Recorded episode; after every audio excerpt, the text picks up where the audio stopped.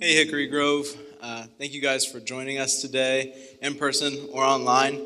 Uh, Travis already introduced me, but I am Jack Mairose. Uh, I used to be a student here at Grove Youth. Uh, I've been going here for about five or six years now, and now I get the opportunity to be on staff and work with a lot of the Grove Youth that I see sitting out here right now. Uh, but before we get into today's message, I want to just take a second to reflect on the first sermon of 2020. Uh, it was given to you by Bill Clark. Uh, many of you know him. And uh, the, the sermon was called All Things Possible. It kicked off what would come to be, I think, a couple month sermon series called All Things Possible, talking about how in 2020 all things would be possible. And then it felt like only some things were possible in 2020. But that is a joke about Bill, not about the sovereignty of God we know with Christ all things are possible. But shockingly enough, Bill's feeling weird about that sermon, and I guess he's on vacation now. And I'm left with the responsibility of giving you guys the first sermon of 2021. Uh, but instead of backing down and you know playing it safe, I figured I would come with something even more bold than all things possible. I have a way that I would like to share with you guys today to make 2021 better than last year. Right? I know, I was thinking the same thing. So I know my Grove youth in the audience is thinking, that's clickbait. And then I know those of you who are not Grove youth are saying, what's clickbait? but stick with me. I promise this isn't gimmicky. This is just biblical truth. John 14, 15 says, If you love me, you will keep my commandments. Now, if you've been a Christian for a while and you've read the Bible, you understand that there are a lot of commandments and that that is difficult. But luckily, Jesus tells us very simply that there is one commandment that is greater than the rest. And I love when the Bible does this. I love when we, when we are told something so clearly. Uh, that's how my brain works. And so when I get to read something like this, that clicks and I enjoy it. So in all four Gospels, Jesus is asked, What is the greatest commandment of all? I'm going to be reading his reply in Mark 12, verse 30. It says, And you shall love the Lord your God with all your heart, and with all your soul, and with all your mind, and with all your strength.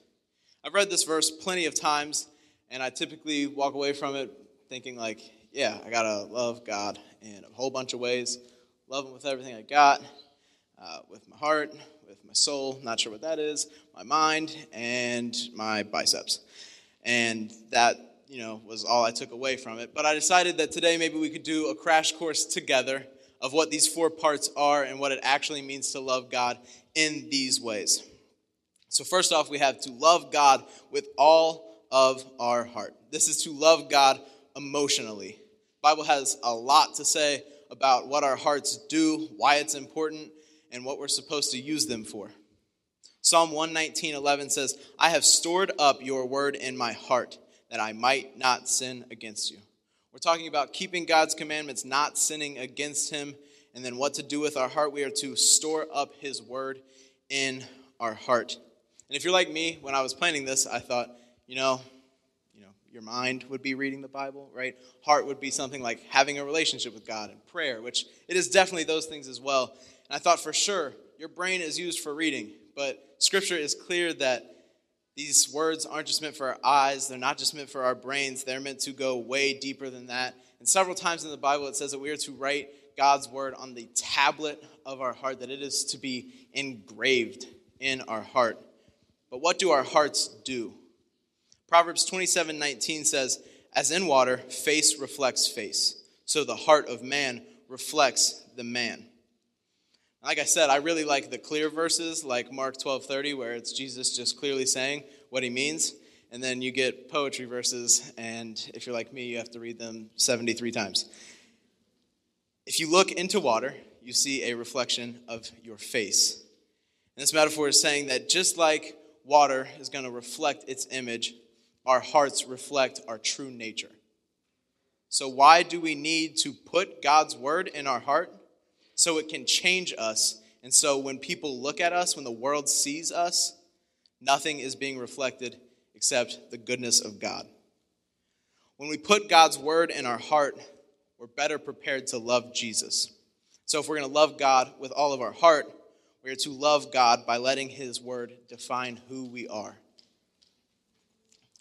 Next, we come to soul.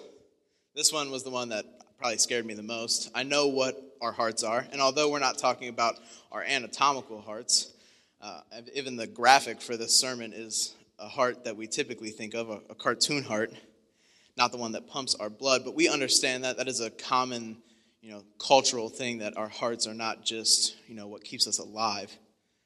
But souls are a little bit different to look at. What is our soul? This is a spiritual love. How do you love God spiritually is a difficult question to answer, but luckily I have a couple practical steps. We can love God spiritually by praying and by worshiping. If you're like me, you nod your head and you're like, sweet. Travis prayed, Tim prayed, I'm going to pray later. You guys prayed. You did the first step. Tim sang songs. You stood up. Worship. Done. Right? And so you're like, okay, cool. Spiritual love is something I have done. I love God with all of my soul. But the Bible challenges us to look at that love a little differently and to look at worship differently. Romans 12:1 says, "I appeal to you therefore, brothers, by the mercies of God, to present your bodies as a living sacrifice, holy and acceptable, which is your spiritual worship." Now, clearly I'm not saying that there's anything wrong with praying in church and standing up. We should do those things. We should, you know, sing those words and let them mean something to us. But to actually worship God is not saying words along with Bill or standing up when Tim sings. True spiritual worship, true biblical worship, is to offer your body to God as a living sacrifice, to offer everything you have, your entire life, as a sacrifice to God. That means you don't have control of your goals. Your focus belongs to God first. Everything that you love, everything that, that is important to your family, good things, your job, all of that stuff comes second only to Christ. And so we can love God with all of our soul by loving God, by sacrificing your life to glorify Him. And when we do that, we're loving God with all of our soul. Now, I was excited about this one love God with all of your mind, right? I know what my brain does. At least I try to use it every once in a while. How do you love God with your mind? You love Him with your thoughts. I did a quick Google search to see what your, what your mind is, and it turns out your mind is the faculty of consciousness and thought. So, how do we love God with all of our thoughts? What do we do with these thoughts? The Bible says that we hand these over to God. 2 Corinthians 10:5 says, "We destroy arguments and every lofty opinion raised against the knowledge of God and take every thought captive to obey Christ. Meaning, our thoughts will often lead us astray. And it can be hard to rein in your thoughts. See, I thought this one would be really simple, right? Read, comprehend, learn about God. But I think our minds are actually used for something different when we read Scripture. See, Colossians 3 2 says to set your minds on things that are above, not on things that are on earth. And this is why we pray for the, the continual renewal of our mind, like Paul talks about in Romans, because we have to take every thought captive that it would obey Christ. And it can be easy to get caught up with everything that's happening around us. It can be easy for our thoughts to be here and there, and it can seem not all that harmful. One lustful thought here, one prideful thought here, one thought that's actually not even bad, right? One thought that's about our family, or maybe it's a thought about the person sitting next to you and you wouldn't want them to know it. And it can be easy to get caught up in those and easy to shrug them off. But these verses don't say that we should just like let that happen and just move on. The Bible says that we take those captive. That's a little bit more violent than just shrugging it off and being like, all right, you know, it's fine. It happens. That's a natural thought. I don't know what else anybody would expect from me. No, we take those captive and Thank God I've never been taken captive, but I can't imagine that it's a gentle process. We are to take these thoughts captive to do one purpose, and that is obey Christ. So, we love God by letting Him have reign over your thoughts. Now, my muscle heads in the room, we got the strength. I know you're feeling good. Like, sweet, I do this. and it's 2021, which means we all just finished our resolutions, and half of us got gym memberships, and we're gonna go a whole three times, and it's gonna be awesome. Yeah, it's okay. But I, I really hope you know I'm joking. Uh, loving God with all of your strength is loving God outwardly. This means working for God and working with God. Here's what the Bible says not to do when serving God's kingdom. This passage in James 1, verses 22 through 25 says, But be doers of the word and not hearers only, deceiving yourselves. For if anyone is a hearer of the word and not a doer, he is like a man who looks intently at his natural face in a mirror. For he looks at himself and goes away and at once forgets what he was like. But the one who looks into the perfect law, the law of liberty, and perseveres, being no hearer who forgets, but a doer who acts, will be blessed in his doing. We get another little poetry bit in here. And that last verse explains it, but I had to read this a few times to fully comprehend it. This is like a man who would look in a mirror, sees exactly what he looks like, and then walks away and immediately forgets. And I have some mornings that I wish that was a thing. But when reading God's word, we have to have a different perspective on that. We have to read God's word knowing that it has to go deeper than that, that it can hit our eyes, it can hit our brain, and it can even hit our heart, but we're deceiving ourselves if it's not going out through our actions we can think it's in our hearts, like we talked about when talking about putting scripture on our heart, but actions speak louder than words. That's a biblical concept. And this verse talks about how we must go out and prove it. We need to be the hands and feet of Jesus. We can, we can serve all we want, but we have to serve with the right purposes. We have to be doers of the word. And we are not truly following God if we do not take these actions from what we read in the Bible. So, when loving God with all your strength, you can put down the weights and love God by doing His word. Now, if you aren't given 20 minutes and a microphone to explain to your friends what the Great Commandment means, this is what I would say it is all about. We must love God with every part of who we are. Because the things that we love are often what keep us going, they're our motivators. So if you love your family, you probably do everything for your family. If you love your job, you work super hard for that career. But I cannot think of a better motivator than Christ. If I'm going to pour out love for every day that I'm here on earth, I want it to do nothing but be for God. And I was attending a conference virtually last week, which sounds oh so very 2020. But uh, the incredible John Piper said this May the grand, overarching, all embracing, all pervasive theme of your life be the magnificence of God. Now, there's a lot of words leading up to that, but I want you to focus on the theme of your life being the magnificence of God. If you died today, what would people say? Would they say that you were really good at your job? Would they say that you were a great dad? Again, none of those things are bad.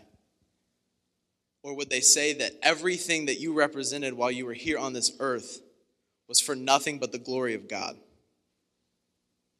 That's what I want people to say about me, and I hope you guys join me in that. But what happens when we love God like this? The Bible has a lot to say about what happens when we love God with everything we have It says that if you love God, He will drive out the enemy. He will work all things to our good. He'll watch over us. Uh, this one sounds super cool. He will give us the crown of life. I don't fully understand what that means yet, but it sounds awesome. And my favorite, He will give us grace and mercy for our sins. So there's a lot of blessings when you truly love God. The Bible promises those. But I want to flip the script a little bit and let you know that, is not why we love God at all. We love God for a very simple reason. Tim Blake spoiled it in his prayer, but hopefully many of you know this verse already. 1 John 4:19 says, "We love because he first loved us." Now, if you've been sitting here this entire time and you don't know Jesus, you've maybe never heard this or you've never let it actually hit your life, then you've probably been confused. But what this verse is saying is that we are to love God with everything we have, like the Great Commandment tells us to, simply because of the gospel of the Bible. And I know that a lot of you have heard this, but I don't really think good news can be shared enough. So I want to start 2021 off by telling you the gospel again. The gospel of the Bible tells us that God loved us so much that he would send his only son to come to earth and die a literal, physical, and spiritual death to take the punishment for our sins. Jesus was sacrificed taking the wrath of God. That means he didn't just die for three days, he took every punishment in hell that we deserve. But Jesus conquered these sins and this death while he was gone for three days, and he came back resurrected, holding a crown, being a victor of sin and death. And we can be given eternal life with him in heaven instead of our life in hell that we deserve if we repent. I didn't know what that word meant for a while, and if you don't go to church, you've probably never heard that word. But what that means is that we turn away from our sins. We put our faith in Jesus, confessing Him as Lord and Savior, putting our complete trust in Him, our complete faith in Him, living our lives for Him, picking up our cross daily and carrying it to follow Christ and truly loving God. Now, if you've been going to church for a while, you've, you've put your faith in Christ, you've been loving God and what you think is the best you can do, I want to encourage you and say that I think we're probably in the same boat when I say that none of us have mastered this. I really wish I have, but if loving God is keeping His commandments, I know I haven't been perfect. And so I have a challenge for you guys to identify your strengths and your weaknesses out of those four. We talked about your heart, your soul, your mind, and your strength. Identify what you're good at. Maybe you're really good at serving. You, you don't just open doors for people when you're at a restaurant. You are actually the hands and feet of Jesus. You are serving people. You are taking the gospel out into the world. But when it comes to taking every thought captive in the meantime, it's not happening. So identify what you're good at. And when you feel distant from God, go back to that. Take comfort in the gifts you've been given and in the ways that you love. But don't stop challenging yourself to love God in your weakest areas as well. We make a lot of resolutions every single year. And I encourage you guys to add something a little bit more meaningful than losing a few pounds or getting a Peloton. Love God in your weakest areas as well this year. So, in the beginning of this message, I promised that I had a, a, great way to make 2021 better, and some of you have put it together, and some of you are like, What happened to that promise? I was here for that. I really wanted that. This is it. When we make loving God our biggest priority in life, we cannot go wrong. When glorifying God is your purpose, your perspective on life changes. And I'm not saying that nothing bad will happen this year. And maybe I'm a pessimist, but I actually think that we don't have a whole lot of a reason to believe that 2021 is going to be better than 2020. And that's partially because different things made last year bad for all of us. And so I'm not saying that nothing bad will happen when you start loving God with all your heart, soul, mind, and strength. What I'm saying is that it hurts a lot less. When your heart is consumed with the Word of God, when your mind is filled with thoughts that glorify God, when your soul cries out for God, and when you spend all your time working for God, life seems a lot less bad. So if you love God with everything you have, I have a promise for you. You'll never regret it. Last thing I want to leave you guys with is this. If 2021, 2021 cannot be bad when your identity rests in our God who is so, so good. And that's my prayer for you guys today. I hope you would join me in praying for that, for me, and for those around you, and for yourself. I'm going to pray, and then Tim will come up here and dismiss us. Please bow your heads with me. Dear Heavenly Father, I pray for the people here that do not know God, that do not know your Son, that aren't living their lives sold out for Jesus. God, that they would understand that we're all sinners and we have all fallen short of the glory of God, like your word says. And God, that we would repent of our sins and chase after you. God, for the believers in the room, I pray that we would understand where we do well and where we do bad. We would recognize those both equally and do our best to actually love you with everything we have. That the theme of our life would be to glorify you, God. God, we're grateful for this day. I'm grateful for the opportunity to be here today to speak to these people. But God, most importantly, we're grateful for the mercy and grace that your Son showed on the cross for us. We pray all this in His name.